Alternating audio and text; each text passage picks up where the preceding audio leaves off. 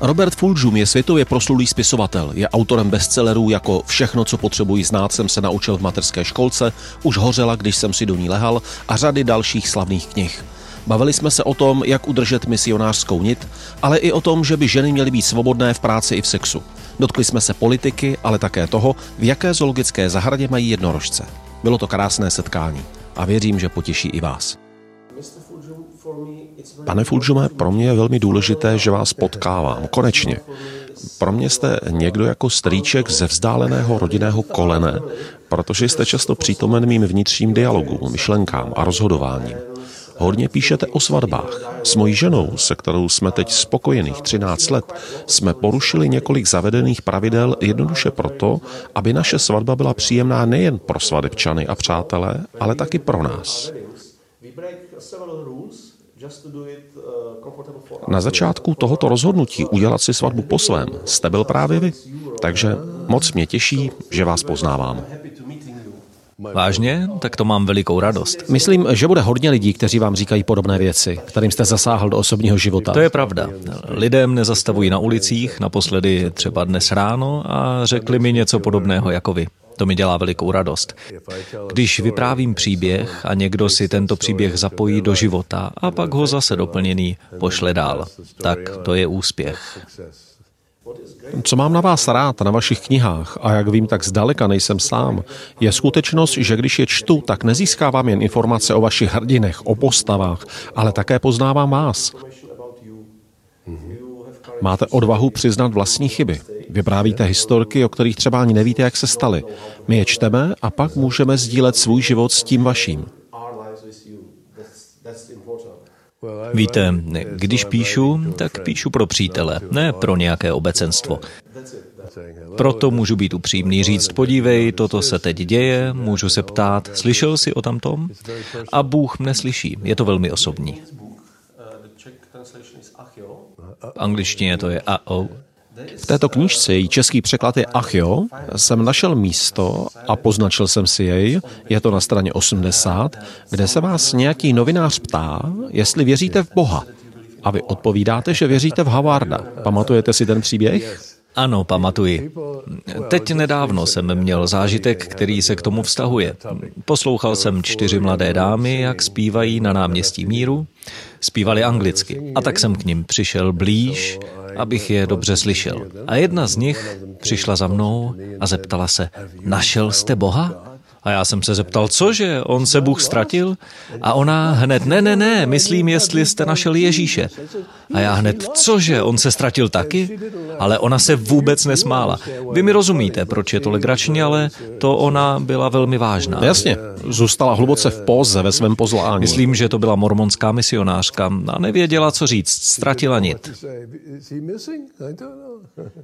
Myslím, že v té knize je zmíněno, že jeden z vašich příbuzných se jmenuje Howard. Ano. Tak potom to je jasné znamení, abyste dělal misionářskou práci. Zajisté, to je znamení od někud. Tak mi prosím řekněte, co se stalo, že jste se jednoho dne rozhodl, že už Howardem nebudete a že už na této misi nebudete spolupracovat. Když jsem byl mladý, moje představa Boha byla velmi malá, prostá. Bůh mne neustále pozoroval. Maminka řekla, Bůh tě neustále sleduje a tak jsem si představoval, že přímo nade mnou je starý pán, který mne pozoruje. Ale postupně jsem získával větší představu Boha a co to slovo znamená. Už mám přes 80 let a už rozumím tomu, že to je prst, který ukazuje na něco velikého. Je to slovo, které musíme používat, protože my jsme tak malincí a to je tak veliké. Takže není to o tom, že bych nevěřil v Boha, ale jde o to, že moje představa významu toho slova je už mnohem rozsáhlejší. A teď, protože čtu kvantovou fyziku a zajímají mne mnohočetná univerza, tak když si představím, že já jsem jednou univerzum a je spousta dalších a v každém z nich je Bůh, tak celá ta záhada, to tajemství se stává ještě mnohem větší. Není to zajímavé, že náboženství v poslední době získává základy ve fyzice? Ano. Očekával bych to snad v jakékoliv jiné vědě, ale ve fyzice? Ale je to tak? Mám přítele, který je šéfem francouzského fyzikálního ústavu ve Štrasburku. Požádal jsem ho, dej mi nějakou vizuální představu, abych o tom mohl přemýšlet. A tak on vzal bublinkovou folii, do které balíme křehké věci a řekl, to je ono. Co bublina, to je jeden svět. Nejsou nějak propojené, všechny jsou oddělené, ale přitom spolu souvisejí. Páni, říkal jsem si, a co se stane, když na to stoupnu? Napadá mě historka, která se mi stala v Nepálu u jednoho afgánského prodavače koberců.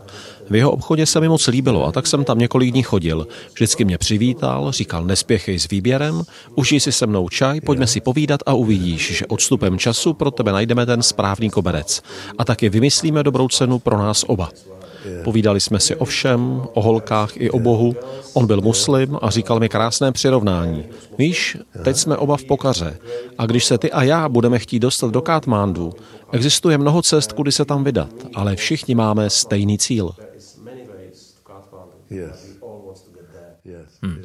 To je důvod, proč mám rád hinduismus, kde existuje taková spousta představ, jaký by mohl být Bůh, včetně Ganeši, toho tlustého s pupíkem a se sloní hlavou, který tancuje. To je skvělé. Jaké jiné náboženství má tlustého boha se sloní hlavou, který tančí na jedné noze? Je to všechno o představě, jakou potřebuješ mít, abys pochopil to tajemství, tu záhadu. Když byl jeho svátost Dalaj Lama tady v Evropě, lidé se s ním bavili o náboženství, o buddhismu a on mne překvapil tím, co řekl. Víte, nedělá mi moc velkou radost, když vidím křesťanská místa v Indii, ale ani když jsou buddhistická v Evropě, protože tam proto nejsou kořeny. Obvykle bývá lepší, pokud křesťanství je v křesťanské Evropě a buddhismus je v buddhistických zemích. To znamená, že on je otevřený skutečné myšlence ekumenismu. Yes. Musí to být zvláštní být Dalaj Lama a žít v tom, že vás skupina starých mnichů objevila ještě jako malé dítě a prohlásí, vy jste reinkarnace Dalaj Lámy. A on to nemůže sám nějak ovlivnit. Líbí se mi, že když hovoří o sobě, hovoří i o všech svých reinkarnacích. Takže například řekne, ano, toto je věc, kterou jsem udělal ve 13. století. Ano, přesně tak. On sám to tak cítí. Je velmi hluboce obohacený muž, obdivuji ho. Doufám, že se vrátí do Tibetu, než zemře. Ale nevím. Máte knihu, která se věnuje rituálům, jež máme ve svých životech. Bylo to pro mě určité překvapení, protože mám rád rituály. Kdekoliv po světě, kde na ně narážím, snažím se pochopit jejich roli, jejich význam. A mnoho let jsem si myslel, že rituály v Evropě se ztrácejí, že je nemáme, že v ně prostě nevěříme.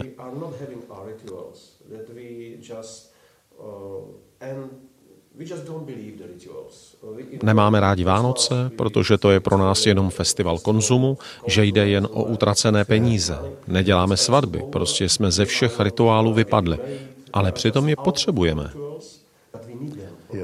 Ve vaší knize se na to díváte z druhé strany. Říkáte, že rituály jsou v našich životech úplně všude. A to se mi líbí.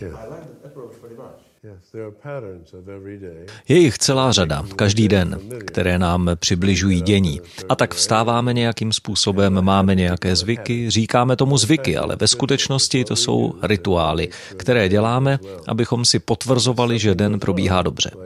A když se něco pokazí, třeba že není horká voda a rituál je pryč, nastává zmatek, protože třeba všechno záleží na tom, že každé ráno si mídlem umývám ruce v horké vodě a mám po ruce ručník. To je rituál, díky kterému vnímám, že můj den má svá pravidla, na kterých jsem závislý. Jenom si to neuvědomujeme. Jsou i rituály na to, že nejsou rituály. Například, když neslavíte Vánoce, tak cíleně děláte něco jiného místo toho. Celé to je vlastně taková rituálová hra. Je to tak. Myslím si, že Češi jsou plní rituálů, stejně jako všichni ostatní. Ale některým rituálům nerozumím. Proč třeba jíte na Vánoce kapra? No vidíte, odpověděl vám na to někdo? Jo, říkali mi, já to nejím, vracíme to do řeky. Hmm, říká se, že to byla levná ryba, kterou si prý mohl skoro každý dovolit. Tak možná proto. Mám kamaráda, který kapra kupuje a dává do vany, aby si s ním mohli děti hrát. A doma pak kapr najednou zmizí. Od malička jsem si myslel, že všichni lidi na celém světě jedí o Vánocích kapra. Co jiného? Vždyť přece takový je zvyk. Postupem let jsem pochopil, že je to jinak. Možná si vybavíte, že kolem Vánoc se v ulicích najednou vždy objevila prodejní místa, ano, s velikými káděmi. A kolem byl led od vyteklé vody, zmrzlá krev na zemi. Vlastně to bylo strašné.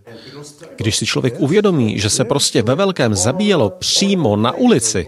Navíc pro slávu Ježíše se zabíjejí ryby a navíc se zabíjejí stromy. No ano, to máte pravdu. Vlastně zabíjíme i stromy. Jednou jsem tak stál, pozoroval lidi, když ke mně přistoupil malý televizní štáb a nějaký angličan se zeptal. Dobrý den, prosím, můžete mi říct, co si myslíte o tomto podivném zabíjení přímo na ulici? Zamyslel jsem se a řekl, OK, my Češi, když něco slavíme, tak prostě potřebujeme někoho zabít. Zírali na mě a asi si mysleli, že mluvím vážně. Víte, v každé zemi po celém světě v určitou část roku jíme určitá jídla. Byl jsem v Thajsku, docela stranou, ve vesnici, kde probíhala svatba. A ke svatbě patřilo, že měli připravená malá štěňata, která sloužila vyloženě k jídlu, ne jako mazlíci. Když jsem přišel ke slavnostní tabuli, byla na stole uvařená štěňata a nabídli, abych si jedno štěňátko vzal. Musel jsem se omluvit, že si nedám. Zeptali se, a co jíte? Já jím například krávy. Cože? Vy jíte krávy? Můj bože, zbláznil jste se? Protože oni se ke kravám chovali jako k mazlíkům a žili s nimi. Takže jsem nakonec skutečně snědl štěně. Co mám na mysli? V těchto knihách Opravář osudů a U devíti draků, jak překládáte tento název? Správně to je u devíti draků a jedné ovce. To je název hospody. Já vím. Tak v těch knihách vyjadřujete velkou podporu a pochopení ženám, které se nechtějí vdávat. Ano, tak to je. A které chtějí žít velmi svobodně i v sexuální oblasti. Řekněte mi o tom víc. Čekal bych od vás, že budete spíš rád, když budou ženy dodržovat pravidla a nebudou je porušovat. Teď na západě se pozice žen a jejich role ve společnosti a kultuře mění. Velice rychle. Ženy chtějí být rovné mužům a toto chci oslavit a říct, že to není špatná cesta, jak myslet. Že toto je způsob, jak říct, že muži a ženy jsou si rovni a mají se respektovat. A tak všechny ženy v této knize jsou silné, nezávislé osobnosti, které se mohou milovat a mohou i válčit. Rozeznal jste moji část práce na tom, aby se pozice žen mohla měnit. Jeden můj kamarád je archeolog a řekl mi, že přístup k ženám je jeden z ukazatelů úrovně společnosti, jak je rozvinutá. Ano, Čím je rozvinutější, tím lepší je přístup k ženám. A ženy jsou svobodnější, mohou dělat, co chtějí. Není to poprvé v historii, kdy se děje, že tato svoboda žena roste. Ano, na západě to roste, ale na východě je to jinak. Je to teprve nová věc. Teprve nedávno se rozhodlo, že ženy v Saudské Arábii mohou řídit auta, ale stále musí být takhle zahalené. Takže na některých místech jsou podobné změny ještě hodně daleko. Ale na západě, třeba v České republice, status žen stoupá, aby byly na stejné úrovni jako muži. A jak to vypadá ve srovnání se Spojenými státy? Protože Spojené státy jsou tradiční. Mysleli jsme si, já jsem si myslel, že budeme mít ženu za prezidentku. Myslel jsem, že Hillary Clintonová bude prezidentkou. Vsadil jsem si na to a přišel jsem o peníze. Nemohl jsem uvěřit tomu, že po Obamovi budeme mít Trumpa. Nemohu tomu uvěřit pořád. Vždycky, když jsem se podíval na zprávy a říkal jsem si, že to nemůže být pravda, ale byla to pravda. Eh, jeden můj kamarád hraje v orchestru a hledali hráče na trumpetu. Napsali na Facebook, hledáme trumpetistu a ten automat jim zamítl publikování. Právě kvůli paralele s Trumpem.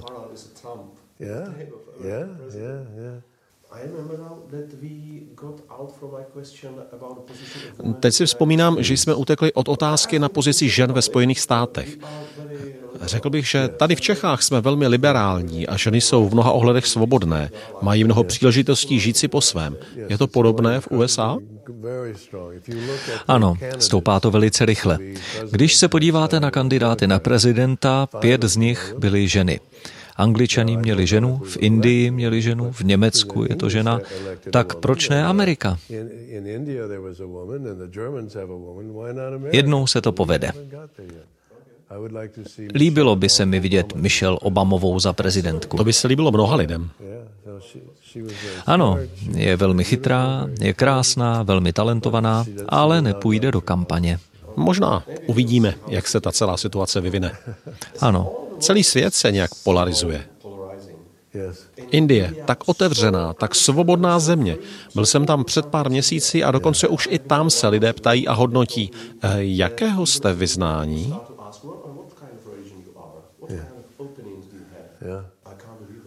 Ano, kolo se otáčí, věci se opakují. Souhlasíte s tím, že naše civilizace ustupuje? Ne, zlepšuje se to i zhoršuje zároveň. Takže rozšiřuje? Ano, rozšiřuje se. V minulosti jsme ve Spojených státech mývali jednoho, dva kandidáty na prezidenta. Dva demokraty, dva konzervativce a teď jich je patnáct. Je úžasná šíře názorů a stanovisek, za které se mohou postavit. Jestli ustupujeme, to nevím, ale rozšiřuje se záběr. Více lidí může zjistit, co se děje díky malým telefonům, které máme v ruce. Stačí se jenom podívat každý den. Ještě bych se držel tématu Spojených států a vašich témat v knihách, co píšete. I tyto knihy jsou publikované ve státech? Ne. Celá vydavatelská práce je v mé zemi v podstatě kompletně převzatá Amazonem a musíte se s nimi dohodnout, protože oni prodávají knížky velmi levně. Takže vydavatel nedostane moc a autor taky nedostane moc. Amazon to má pod kontrolou. Řeknete si, prýma, tato knížka by se mohla vydat. Uděláme to. Ale nic moc vám nezaplatíme. A tak jsem přestal vydávat knihy v angličtině. Teď mám devět titulů v České republice a v češtině, protože tady lidi ještě pořád čtou knížky. Vydavatelé tady pořád vydávají, stále tu knihy fungují. Je to tak, jak to bývávalo, jde o čtení, jde o čtenáře. Takže tyto knihy, jedná se o trilogie, vždy jde o dlouhý příběh, jsou vydané jen a pouze v češtině. Jenom v češtině, žádné další jazyky. Vy jste kulturní emigrant. Vítejte v mé zemi.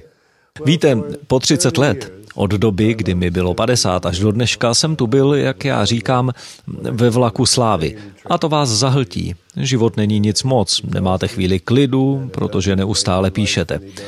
A tak teď mám mnohem klidnější život, kdy vlastně jenom jednou za rok přijedu do České republiky na celý měsíc, kdy se strhne to kolečko a pan mateřská škola je opět tady. A po měsíci se vracím domů, kde nejsem nikdo. Takže vy tady vstoupíte do vlaku slávy, užijete si a pak zase jedete domů. Ano, jedu domů. To vypadá velmi komfortně. Ano, je to velmi pohodlné. Je to pro mě to nejlepší. Žiji ve městě, kde je pět tisíc obyvatel, je to spíš taková vesnice. A lidé znají mne, ale nikdo mě neotravuje, nikdo nechce autogramy. Jsem prostě jeden z nich, co tady bydlí. A tady jsem vážený jako velká osobnost, jako kdybych snad byl nějaká osobnost. No. Vaše knihy byly vydané ve 30 zemích? Ve 30 jazycích a 121 zemích. Jsou všude. Mám místnost, která je velká asi jako půlka této a tam mám knihovnu jenom s mými knížkami z celého světa. A ve všech těch jazycích. Můj syn se mě zeptal, tati, co s tím mám udělat, až umřeš? Co já vím, odpověděl jsem mu, vyhoď to na skládku, co s tím chceš dělat? Jak se cítíte před tou knihovnou? Pardon? Jak se cítíte, když stojíte naproti té knihovně? Nevím, jsem zahlcen. Víte, jedna věc na prodávání knih do světa je, že nikdy nepotkáte překladatele. Nikdy nevíte, kdo to je. Nedokážete potkat všechny? Ne, žádného. Jediný překladatel, se kterým jsem se kdy potkal, je tady. V České republice. A on přeložil úplně všechny moje knihy od úplně první, která u vás vyšla. Včera jsme spolu byli v zoo. Znám ho od dob ještě než se oženil a znám ho, jak se oženil, jak přišli na svět jejich děti. A včera jeho dvě dcery, kterým je 6 a 18, 16. Eh, a včera jsme společně šli všichni do zoo a byli jsme jako rodina. Vy jste pro ně skutečný strýček. Ano, jsem strýc, ale on je můj jediný překladatel, jakého jsem kdy potkal. Fakt žádného jiného? Ne. Vždycky říkám, když někdo kupuje k vydání moje knihy pro nějakou zemi, tak opakuji, že jsem překladateli k dispozici, aby se zeptal, co, jaká pasáž znamená, co jsem měl na mysli, ale nikdy se nikdo nezeptal. Žádná otázka? Ne, nikdy. Není to zvláštní? Je, ale někdy, když lidé čtou, třeba moje kniha z mateřské školy, když byla vydaná v Izraeli, tak se mi ozval někdo, kdo uměl anglicky i hebrejsky. A ten mi řekl, že to bylo hrozné, ohavné, že ten můj známý ani neměl pocit, že čte moji knihu. Nad tím prostě nemám žádnou kontrolu. V tom je ten problém. A nebo v Japonsku překladatel ve skutečnosti nedělal překlady. Tam najali staršího univerzitního distingovaného profesora, který zadal svým studentům, aby odvedli veškerou práci. Takže vidíte, že člověk ve skutečnosti nikdy neví, kdo překládá jeho knihy. V každé zemi mají jiný systém. To je zajímavé. Naproti tomu tady je jeden muž a jeho manželka, kteří jsou hlasem Roberta Fulgema. Musí být velmi zajímavé, pokud sledujete, jak vaše knihy, jako například ta z mateřské školy, což je asi vaše prodejní jednička, tak tady když vidíte, jak ty knihy pracují po celém světě, ale vy nemůžete rozeznat, jaké vlastně ty vaše knihy v jednotlivých zemích jsou. Přesně. Je to záhada, se kterou nemohu nic udělat. I když možnost tu je.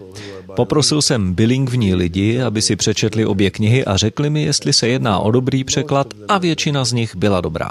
Japonské jsou dobré, korejské, čínské na Tajvanu, v Evropě, francouzské nic moc, takže něco zjistím.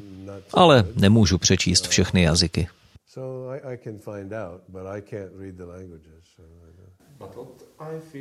Vaše knihy jsou o laskavosti, naslouchání, o snaze pochopit jeden druhého, pochopit i lidské chyby druhých, protože všichni děláme chyby. A přijde mi, že to je něco, co jako lidstvo máme společného, co všichni potřebujeme. A to je dobrá zpráva. Říká vám, že mnoho mých knih by mohlo být o temné stránce žití, smrti, strach a podobné věci. A já to znám, rozumím temné stránce lidského bytí. Ale to neznamená, že bych to chtěl popsat jako to, co je nejlepší na tom být člověkem. A tak chci říct, ano, znám to, ale podívejte se sem. Rád bývám v České republice kvůli starým lidem, devadesátníkům, u kterých si říkám, čím vším prošli a pořád jsou silní.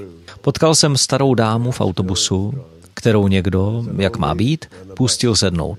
A ona mne uviděla a vstala a nabídla mi místo. Je jí 90, ale pořád je silná. Pořád má mladé srdce. Řekla, jste cizinec, vezměte si moje místo. To je velmi české. Sedl jste si? Ano, a pak jsem mi vzal na klín. Vážně? A ona se smála. Je mi to jasné. A začali jste si povídat. Přesně. Byl u toho nějaký muž, který nám překládal, takže jsme si popovídali. Bylo to legrační, protože jak už je stará a velmi malá, tak prsa má teď někde tady dole, takže když jsem ji k sobě táhl, tak jsem jí na ně sáhl, až jsem jí vylekal. Vykřikla, ale sedla si. Ve svých knihách píšete, že otázka stáří není otázkou roků, je to otázka rozhodnutí. Je tam diskuze mých postav, kde zazní, že to je záležitost přístupu, ne roků. A myslím, že to je veliká pravda. Já znám, mám mnoho přátel mého věku, kteří jsou už starci. Museli se tak rozhodnout a tak jsou staří. Ano, mám přátele mého věku, kteří už jsou staří. Jsem v důchodu, končím, jsem hotovej, už nic nebude. Tak to není můj styl. Bylo mi snad 17, když jsem četl vaši školkovou knížku. Opravdu? A byla pro mě velmi důležitá.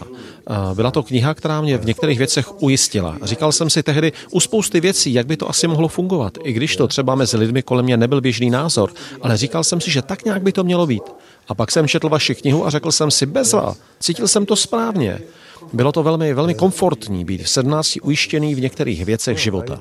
Musím ale připomínat, že toto není originálně moje. Jednoduše říkám nahlas to, co se každý naučil ve vlastním životě. Naučil jste se, že je lepší dělat toto než tamto od chvíle, kdy jste byl veliký jenom takhle. Nemlať lidi, nelži. Je to velmi jednoduché. A když znáš tyto věci, tak život jde dobře. Teď v pozdějším věku mohu potvrdit, že to přináší zisk. Je to nejsnažší, nejužitečnější i nejziskovější, například nelhat. Ano, je to tak. Nemusím si pamatovat všechny situace, kdy jsem lhal. Nemusím si pamatovat svoje lži a prostor svého mozku, tak mohu využít pro jiné věci a nemusím pořád přemýšlet, kdo asi ví, co jsem kde nalhal, kdo to neví. Lidi se mne ptávají, jestli si pořád myslím, že to, co jsem napsal v knížce, všechno, co doopravdy potřebuje znát, jsem se naučil v mateřské škole, stačí pro život. A já říkám, pochopitelně, že ne, ale ten základ, na kterém pak stojí všechno ostatní, se během života nezměnil. Můžu to říct jiným jazykem, můžu to říct velmi komplikovaně, ale základ se nemění. Proběhl určitý výzkum mezi Čechy, který se věnoval vzájemné důvěře a vyšlo to docela špatně. Ukázalo se, že jeden druhému moc nevěříme. Je něco, co byste k tomu řekl? Ne, ne, ne. Neřekl bych nic. V Las Vegas je jedno staré přísloví, které praví věř tomu, kdo rozdává, ale vždycky sejmi. A nebo věř svému koni, ale vždycky ho uvaž. Je třeba jít oběma cestami, dokázat věřit, ale také zůstat opatrný. Řekl bych, že lidi jsou v jádru dobří, alespoň většina. No, většina lidí má v sobě něco dobrého. Jsou také skutečně zlí lidé, jsou lidi se zbraněmi, kteří zabíjejí druhé, ale nemůžeme nechat běžet naše životy podle toho, co vidíme každý den v novinách a v televizních zprávách, protože to jsou vždycky jen ty špatné zprávy. Kolik lidí bylo zabitých, kolik lidí porazil nákladák. Ve zprávách se nikdy neřekne, Tady je novina. Miliardy lidí se ráno vzbudili, šli do práce, jsou hodní, laskaví, pak přišli domů, byli spolu, lehli si do postele a stejně se chovali i další den. Toto není do zpráv a přitom je to pravda. Založme nové zprávy, kde budeme na začátku vždycky říkat 99% lidí dnes bylo v pohodě, prožili prima den a teď se pojďme podívat na informace o tom jednom procentu těch problémů. Ano, přesně tak. Úplně vidím titulek. Nic skutečně zajímavého se dnes nestalo. Líbí se mi, jak je na cigaretách vždycky ten obrázek a nápis pozor, kouření zabíjí, tak na novinách by bylo pozor, informace člověku otravují život. Nezapomeňte, že většina lidí je v pohodě, my píšeme jenom o problémech. To je přesně ono. Vždycky, když se dívám na zprávy na Google, tak alespoň polovina je o někom, kdo zemřel nějakým divným způsobem. Zřítil se letadlem, uhořel a co já vím, co ještě. Ale to není novinka, to je prostě podivný okraj skutečnosti. Naše hlavní večerní zprávy v televizi mají 45 minut a nechce se mi věřit, že se v naší malé zemi stane každý den tolik věcí, aby to pokrylo tak dlouhé vysílání. To je pravda. Bylo by prima, kdyby třeba řekli, dneska to bude trvat.